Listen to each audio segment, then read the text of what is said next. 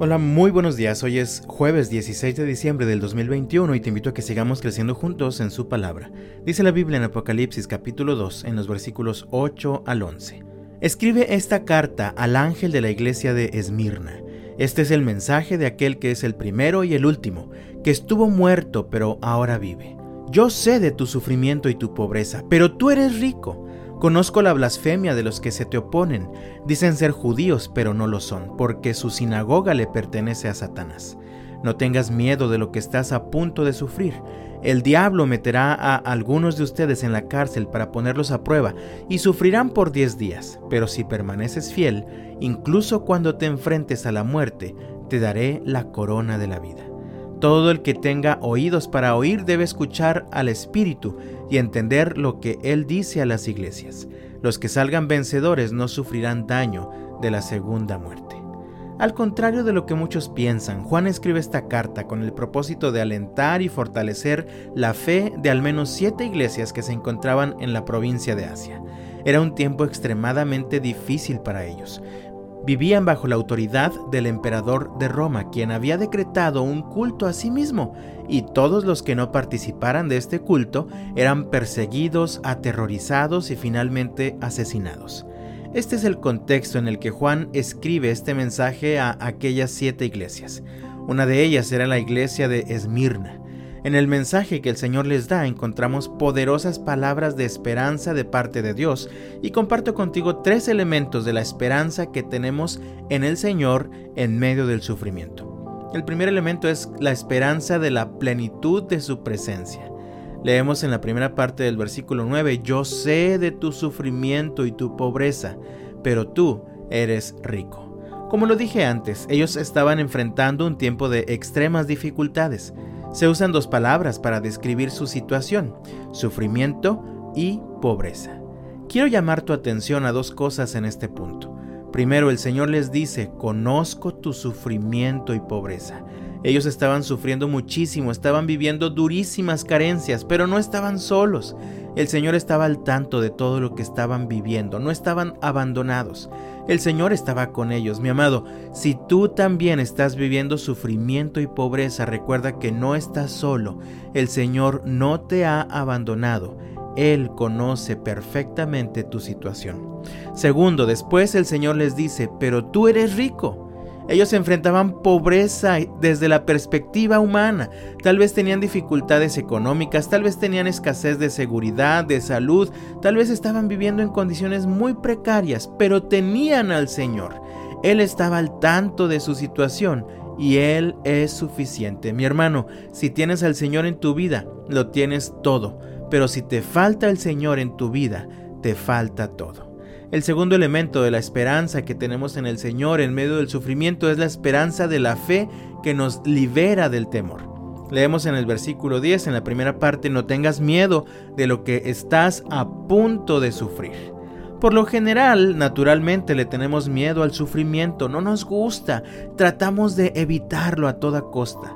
Pero este tiene un propósito formativo y transformador para nosotros. Además, el Señor ha prometido acompañarnos en las crisis de sufrimiento más intensas de nuestra vida.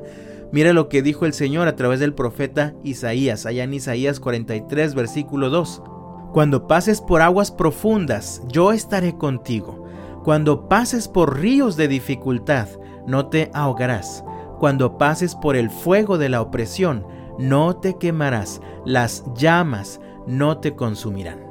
Por todo lo anterior, el Señor le dijo a la iglesia de Esmirna, no tengas miedo de lo que estás a punto de sufrir. Nos acercamos al final del año 2021. Ha sido un año difícil, de sufrimiento y pobreza para muchos. Y en estos días comienzan las expectativas, también la incertidumbre sobre cómo será el año que viene.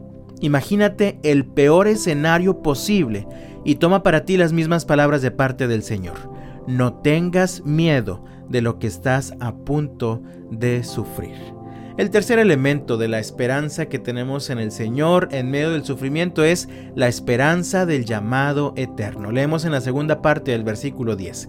El diablo meterá a algunos de ustedes en la cárcel para ponerlos a prueba y sufrirán por 10 días. Pero si permaneces fiel, incluso cuando te enfrentes a la muerte, te daré la corona de la vida. Aquellos creyentes estaban a punto de vivir otra crisis, posiblemente más dura que las anteriores. Vemos varias cosas que llaman nuestra atención.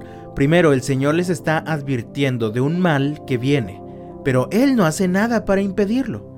Dios tiene un propósito formativo y transformador para las adversidades que vivimos. Nada se escapa de su señorío, de su control y ni de su autoridad. Segundo, vemos que la crisis tiene un tiempo específico. Para ellos serían 10 días en la cárcel, y aunque puede ser un valor real o simbólico, aprendemos que el tiempo de tribulación que vivimos tiene un tiempo definido, es decir, no es eterno. Así que mi amado, mientras pasas por tribulación, sé paciente, es un tiempo pasajero, no es permanente. Tercero, el llamado es a permanecer fieles.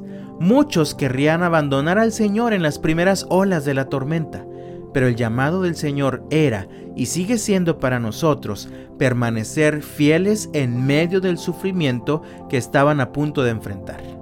¿Estás viviendo días de sufrimiento, mi hermano, tal vez semanas o meses? Permanece fiel, es el llamado del Señor. Cuarto, la promesa fiel es eterna. El Señor es claro, algunos incluso iban a morir, pero si ellos permanecían fieles, obtendrían la corona de la vida, es decir, la vida eterna. Mi amado, recuerda algo, nuestra vida en este mundo no es nuestro destino final. Esta vida es solo un tiempo de preparación, un tiempo de entrenamiento para la verdadera vida que Dios ha preparado para nosotros en aquel lugar donde no hay más muerte, ni llanto, ni dolor. Así que no te aferres a esta vida ni a las cosas de esta vida porque nuestra verdadera vida está reservada para comenzar en cuanto veamos al Señor cara a cara. Mi amado, ¿vives días de sufrimiento, de dolor, de angustia? ¿Vives preocupado con incertidumbre por tu futuro y el de tu familia? El desafío del Señor para ti hoy es aférrate a la esperanza segura que tenemos en Cristo Jesús. Aférrate a la esperanza de la plenitud de su presencia. Aférrate a la esperanza de la fe que nos libera del temor. Y aférrate a la esperanza del llamado eterno. Todo el que tenga oídos para oír debe escuchar al Espíritu y entender lo que Él dice a las iglesias. Los que salgan vencedores no sufrirán daño de la segunda muerte. Que el Señor te bendiga este jueves y hasta mañana.